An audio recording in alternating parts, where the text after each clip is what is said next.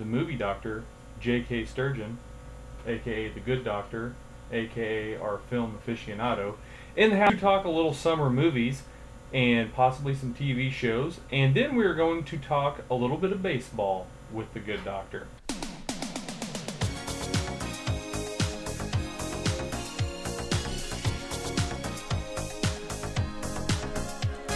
Welcome into the Fumbling Punter Podcast.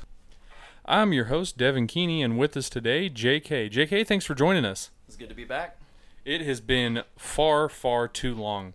So, the way today's show is going to work is we're going to start with a little bit of baseball talk, and then we're going to transition to some movies. JK, I know you're always down to talk a little bit of movies, Yeah, I, I've uh, I've watched a few movies lately. as I figured you have. Okay, so the big thing that we were talking about, and I pointed out yesterday on Twitter, was that the Astros had their funeral for Carlos Beltran's glove, Yes, performed by Brian McCann. dressed in robes.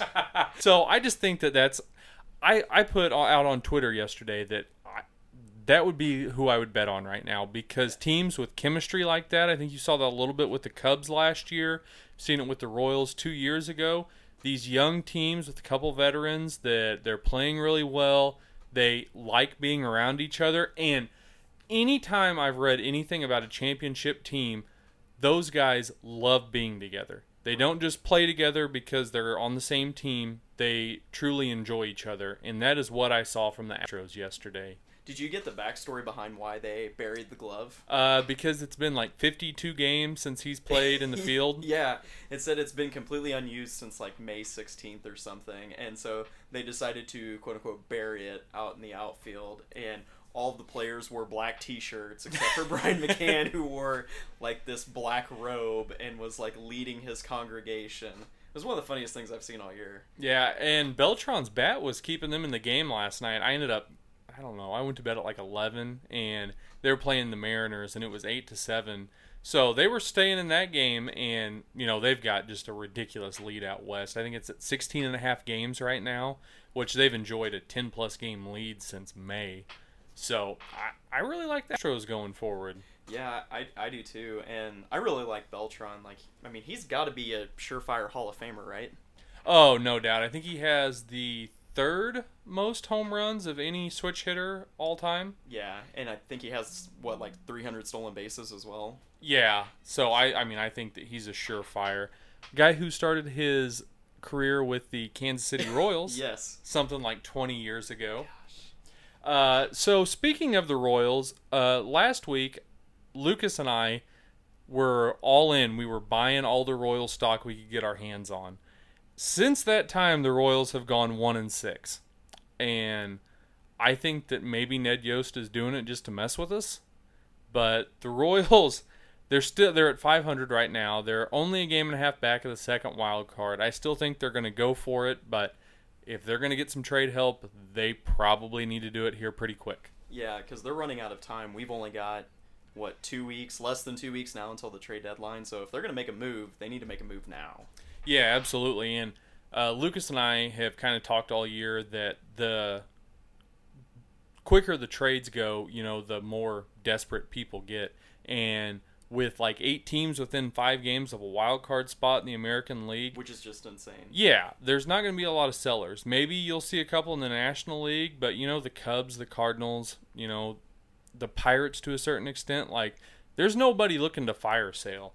And for all the all the talk of Ozuna and Yelich and Stanton getting traded, if that's what you're betting your season on, Well, the Marlins said today that they're not going to trade their starting outfielders and not even listen to trade talks or any kind of offers until the winter. So that's that's off the table. yeah, and I I wouldn't imagine why. Yeah. I mean, they have a dynamic young outfield. I would keep that together. Look what look what the Nationals got for Adam Eaton. Yeah. I mean, if they in the winter do trade somebody, they're going to get a haul for him. So it, be excited to see what goes on there. But all the Cardinals fans, and I am a Cardinals fan. J.K. is a Cardinals Yeah. fans. But Lucas sent me a link of a guy who was wanting to trade like, fa- or I'm sorry, Fowler and Piscotti. yeah, Piscotti for Ozuna and Yelich, and I'm like, come on, man, that that's just backseat GM. Anyhow, moving on, the Nats finally made a move to solidify their bullpen, and they went out and got Sean Doolittle and Ryan Madson from the Oakland A's, and they did not have to give up their number one prospect to do it. So that is a good sign for the Nationals. Yeah, and Sean Doolittle's been with the A's for his entire career, and he's actually a guy that grew up an A's fan. And I thought that that was kind of cool. You know, Yeah. uh, when posting his like, you know, thank you to the Oakland A fan base on Twitter, he actually attached a picture of him as a kid, like as a four-year-old kid at the Coliseum, wearing you know an A's hat. And I thought that was pretty cool. Like that, you know, he's been an A's fan from, you know, since at least four years old Yeah. and played for them, you know, and has lived his dream. But I think he's got a real chance to win a World Series ring with the Nationals. Yeah, I agree. I think that you know that was a good move for the Nats to actually go for it this year because after next year that Bryce Harper contract is up Yeah. and no guarantee he's going to be there. If Lucas was here, he would point out that Bryce Harper's dog's named Wrigley. he's going to Wrigley. So that's JK. Any any last thoughts on the Yankees? Any direction you think, as a partial Yankees fan, that they do you think they should sell, or I'm sorry, not sell? You think they should buy, or they should stand put? I, I think they should just stay the course. I don't see them having any any place where they need to make a move right now. And if they're gonna make a move, they might end up having to give away some pieces. So for me, I just don't think it makes any sense for them to, to do anything. Yeah, I, I, I agree. I think that they have enough good prospects still, and to pair with Judge and Sanchez, whew, Did you watch the home run derby? yeah, good lord. Wow. I mean, Judge was mishitting balls into the upper deck in right field. Right. My eight month old son, who, you know, has an attention span of a moth, was glued to the TV when Aaron Judge was hitting, and every time he would hit one out, he would like giggle. It was crazy. Hey, I mean, Kids everybody baseball enjoys it. yeah, I felt like I was eight years old watching the home run derby because it was Oh. just it was so much fun. Like I don't remember a home run derby being that much fun in recent memory. Yeah, it was a ton of fun. And even when, like, the moment you think whenever Bour hits 22 home runs and you're like, ah, well, crap, we really wanted Stanton and Judge and now it's over. And then Judge just goes and puts on a freaking clinic. I'm I'm gonna I'm gonna say something and I can't believe I'm even putting this out there, but I, I had serious doubts and I even texted Mason and I said, Mason, there's no way Judge is gonna get twenty three. Like, you know, that's just too much pressure. He's a rookie. Um, I just don't think he's gonna be able to get it done. And Mason's like, No, he's gonna get more than twenty three. And I think that he did get 24. Like they told him one of those didn't go out, but Yeah. I thought it did. It was the one that hit off the ceiling. Yeah, off the ceiling. It hit off the roof. I'm sorry, ceiling. It hit off the roof. yeah, Like, that ball was going to go 600 feet. yeah. I've never seen anything like that. It's insane. So now let's get over to JK's specialty. Let's talk a little movies. Yes. JK, uh, what movie notes do you have for us? Uh, so we've been lucky so far this year. We've had four big comic book movies, and I would say that all four of them have been pretty good. Um, the last one that I saw was Spider-Man: Homecoming. Um, I went and saw that at the Alamo Draft House. Have you been there yet? I have not. Free ad space for the Alamo Draft House. It is awesome. Uh, the Ozark B&B is great, um, and and I like the atmosphere they have there, and uh, you know the ability to eat and drink while you watch the movie. I think that's really cool.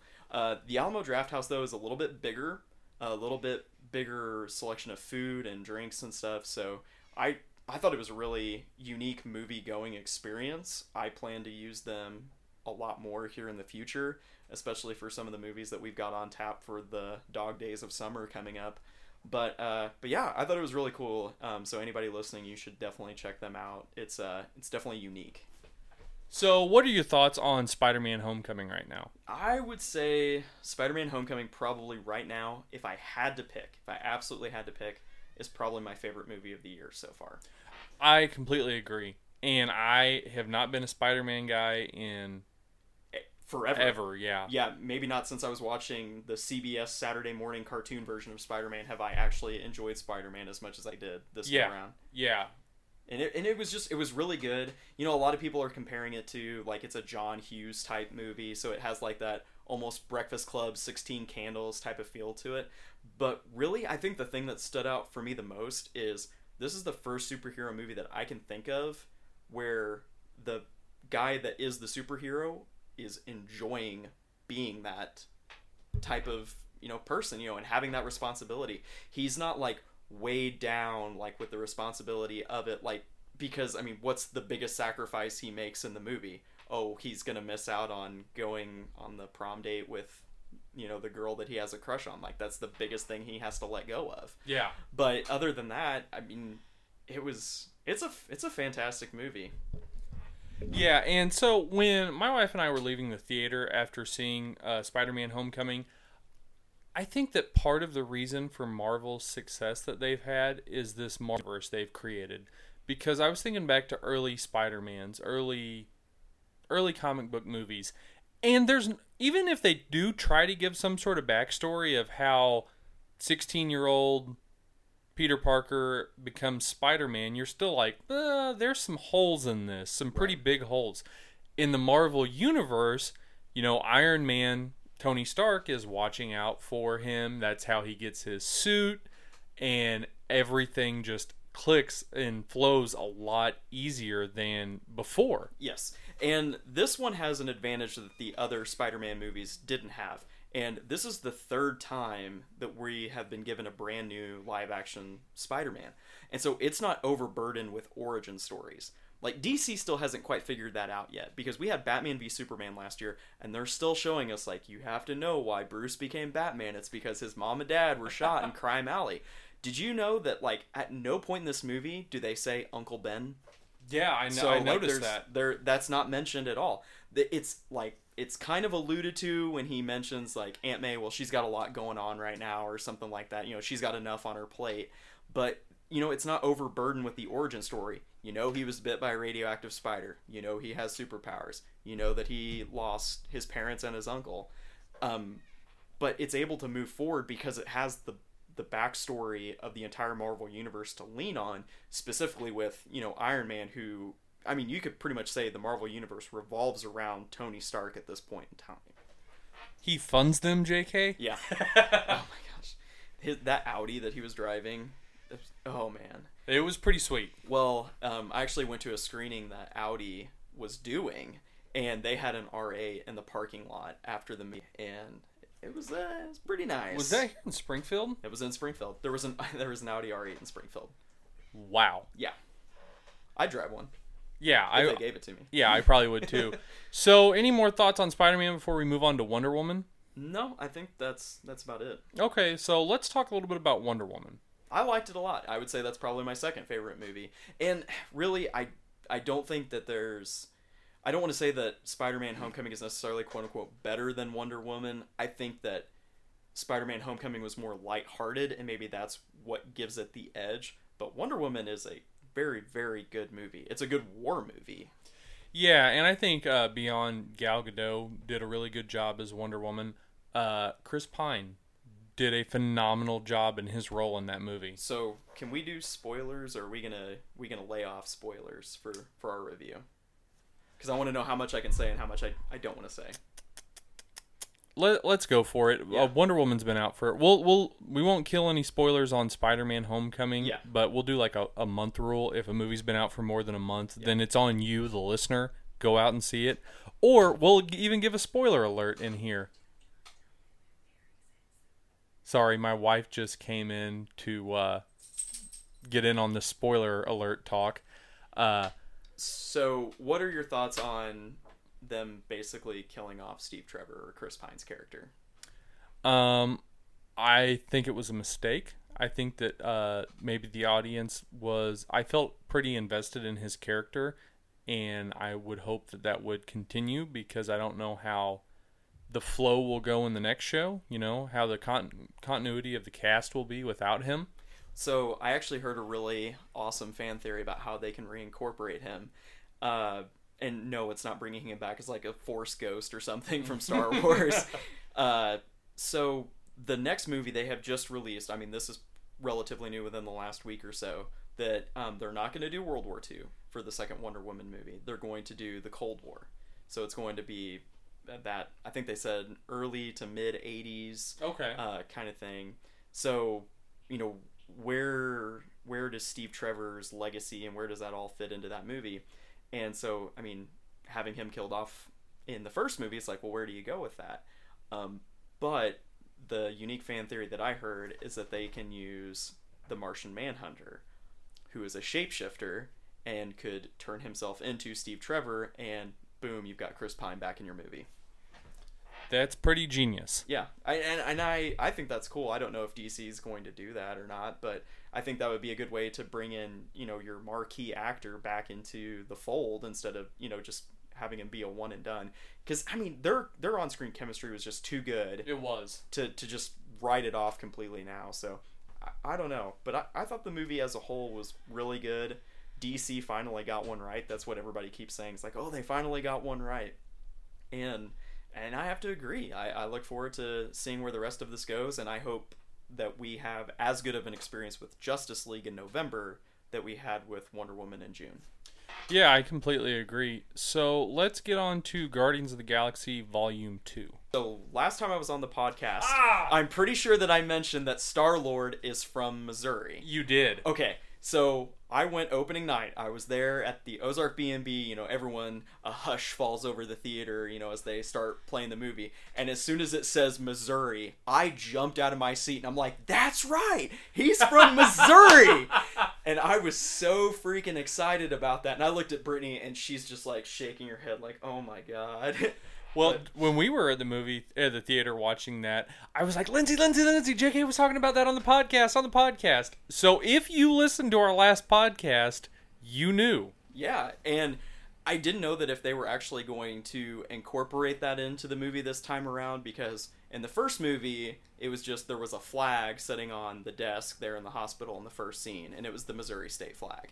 Um, but this time, like they put it in big bold letters, you know, Missouri, and that's why I texted you right after the movie. I said there is something in the beginning of this movie that is going to make you so happy that you know it's going to make you jump out of your seat almost uh, like I did. So So something else I want to point out, and this is going to be bad radio for all of our listeners, maybe from St. Louis and Nashville, Atlanta, because those are our second, third, and fourth biggest markets. But this is going to be more for our hometown Springfield market. So during that scene, uh, Star Lord's mom seemed to have quite the accent. So Yeah. I I deducted she was either from Raymondville or the Boot Heel. yeah. You know, actually, what I thought of, like with the the scenery in the background, I don't know why, but Hannibal, Missouri, is what jumped out to me because it seemed like it was close to the river, and I don't know, just that's the first town that popped into my mind. Fulton Fulton. because of the power plant. Oh, yeah. Because there was a nuclear style power plant in that, and there's one in It's gotta- Fulton, It's got to be Fulton. which I don't know how far Fulton is from the Missouri, but No, yeah, I mean, I don't think it's that. Uh, not not terribly far. yeah, so that was that was my guess. Yeah, I would I would say that's a that's definitely a reasonable guess. But you know, the director of the movie, James Gunn, is from St. Louis. He went to SLU High. Oh, okay. Yeah. So So uh, in that movie, let's talk about maybe my favorite part. Uh, the actor he was in. Uh, he was a WWE wrestler. Uh, what was? It? Dave Bautista. Yes, I thought he was great Oh. in Volume Two. Yeah, Drax. Yes. Yeah, Drax stole the show in that movie. Like he was by far the funniest character. Where I think everyone kind of gravitated towards Groot in the first movie. Yeah. You know, I mean, everyone likes the main characters or whatever, but Groot was kind of your guy in the first movie. I felt like Drax was the like major comic relief in the second one. Oh yeah, he was. Holy cow! Just like that guy Drax's dry humor. Yes. Holy cow, was killing me. Yeah, I I thought that they really amped up his personality and Yeah. gave him more to say, and I think that that was a big reason why that movie was successful. So, I mean, still, if I had to rank the four comic book movies, I still think it comes in at fourth. But I still loved that movie, so that just shows you how good the four main comic book movies that we've had this year, just how good they really are. Yeah. And so, J.K., what movie do you want to hit on next before we get into previews? I don't have any that I've seen to talk about. Um, movies that I've got coming up on my list that I want to see definitely Dunkirk, Yes. Valerian if I have time, but the here's your sleeper pick for best movie of the year, Logan Lucky. So Logan Lucky is a movie about Adam Driver and Channing Tatum Yes. team up with Daniel Craig with an American accent Daniel Craig, which is just hilarious if you've seen the trailer, and they're going to rob a NASCAR race. and so I'm I'm in. I I have seen the uh, the previews for that, and I think it's going to be excellent. Directed by Steven Soderbergh, who directed Ocean's 11. Oh. and I think we all know how I feel about Ocean's Eleven. So yeah. So I am really looking forward to yeah, that one. That's gonna be a good one. And anything, uh, when are those coming out? Uh, Dunkirk comes out Friday. Okay. Um, but I'm probably not going to be able to see it until next week. I want to say Logan Lucky is next month. Uh, we also have Atomic Blonde, which is basically Yes. Charlize Theron playing, you know, a female James Bond, and it's directed by the guy that did John Wick. So we know it's going to have good stunts and special effects. So I'm looking forward to that one as well. Those are the three upcoming movies that I'm most looking forward to. Okay, and then looking a little long range, I am just so stoked for the Last Jedi. Oh man. And, you know, we always talk about our Netflix pick, Rogue One, now available on Netflix. Is it really? Yes. So if you haven't had a chance to watch Rogue One yet, you definitely uh, want to watch that if you have Netflix. Okay, so I'm gonna give you guys some. Oh, and Lindsay just texted me from the other room. Charlize Theron did all of her own action scenes Yes. for Atomic Blonde. Yes, that and that's been uh, garnering a lot of media attention, and rightfully so because I think that's just incredible. And one more reason why I want to go see that movie. Brittany really wants to go see it too, so I'm excited to get away for that. Okay, so my Netflix pick, and it is dumb comedy. I mean, dumb, dumb comedy. Masterminds with Zach Galifianakis, Kristen Wiig, um, and Owen Wilson. I've I seen it. watched that the other day, and it is like make you die laughing funny how stupid it is, even though it's based on a true story. Well, and I want to do some research into the backstory of like how that movie was released because they were advertising that movie for a theatrical le- release like three years ago, Mhm. and then it had like a limited release, and then it, I feel like it was on Netflix like a month later. And so I know that there's something weird that happened in the distribution and release of that movie, Yeah. but it's been on my recommended list for a while, and so I definitely want to check that out. Now, but if Rogue One's not my recommendation, I, I have a, a sleeper pick movie. Ooh, as let's hear it. Uh, Lucky Number Slevin. Okay. So that movie came out in 2006. I and I distinctly remember going to Boondocks and Licking and getting that off the shelf. So Brandon Smith, if you're listening, giving you a shout out, free ad space Free for ad Boon space. For Boondocks and Licking, the best movie rental store in Missouri. Agreed. Um, but yeah, I remember taking that home and renting it, and that is one of those movies where I watched it all the way through, and as soon as it was over, I started from the beginning and watched it again. Um, it's about these two rival mobs, uh, mob families in New York, and this guy that gets caught in the crossfire, basically, and he's being pulled back and forth between the two families. Like Morgan Freeman's the head of one family. Hmm. Uh, oh man, I'm blanking on his name. I think Ben Ben Kingsley maybe is the the head of the second family. Anyways, it is a fantastic movie. I was happy to see that it's on Netflix. Definitely check that one out. So then I want to get into a little quick TV talk. Uh, I have watched two Netflix series since the last time we did a uh, movie and culture show. One that I love, love, love, love is The Ranch. Oh man, season three was awesome. Yeah. That was really good. And they always end on a cliffhanger. Yes. Just like, oh man, I don't know when the the second half. Well, I know that technically this is season two, but they call it season three because they do it in two blocks of ten episodes. Yeah, because I was thinking the first season came out in September, the second season also came out in September, and then the third season just popped up in like March, April, or yeah. May. So I'm I'm hoping that we're gonna get the next block of episodes relatively soon because that's been an awesome show. Sam Elliott, oh man, So great. so good. Yeah. So then uh, I'm finishing up House of Cards. That has been a little. The first couple of seasons, I was just hooked on that yes. show. Yes. Like I could not stop watching it. It is like made. It was binge watching at its finest. You would get to the end of the episode, it would be midnight, have to work the next day, and I'm like, ah, I want to watch one more episode. Now I feel like I have to force myself to sit through an episode.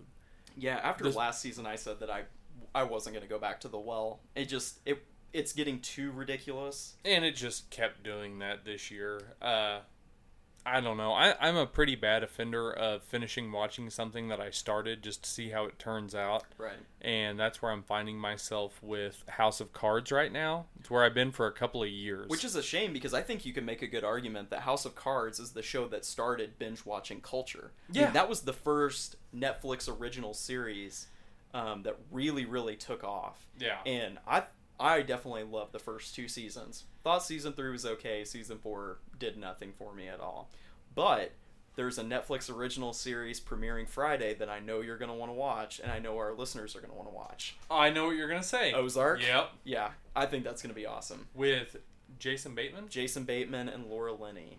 Yes. So Lucas, I know you like the John Adams miniseries. Uh, Abigail Adams, the actress that played her, she's going to be in Ozark. So I'm, I'm looking forward to that show a lot. Have Yeah. been for a long time. Yeah, and the the premise of that, from what I've gathered, is Jason Bateman is, I'm gonna assume an accountant for He's the a mob. money launderer. Money for launderer. the drug cartel. Okay, and things start to go bad. People around him start to die. His partner dies, and they move to the Missouri Ozarks. Lake of the Ozarks. Oh, okay. Specifically, yeah. And but what's funny is I don't think a single scene was actually shot at Lake of the Ozarks. They shot it in Georgia because Georgia has great tax breaks and tax code or whatever. So they save money by actually shooting it in Georgia, but the setting like ostensibly is Lake of the Ozarks. I don't know. I thought that was interesting. So how do they do that? Do they go to Lake of the Ozarks and they go to Georgia and find a place in Georgia that looks like Lake of the Ozarks? I'm assuming so. Um, that that's the best thing I can come up with. The show creator actually had a job at a local resort at Lake of the Ozarks. Hmm. I'm not sure which one. I don't know if it was Tan-Tar-A Yeah. or should I say Margaritaville. uh, but yeah, he he had an experience as a young man working at a resort in Lake of the Ozarks. Now I don't know if his boss was running money for the drug cartel, but or where he made that connection. But either way, like I'm in. I love Jason Bateman. I love Missouri. Love the Ozarks. I'm in. Yeah, I am completely in as well. JK, do you have anything before we get ready to go record our punting thrones? Uh, nope. I don't have anything else. Okay, that's all we got, folks. Uh, as I kind of alluded to, we are going to drop Punting Thrones tonight. It is going to be our hopefully weekly. We may have to do some quite a bit of phone interviews on this review of season seven Yes. of Game of Thrones. So that will be coming up shortly. Thank you all for listening. Have a good week.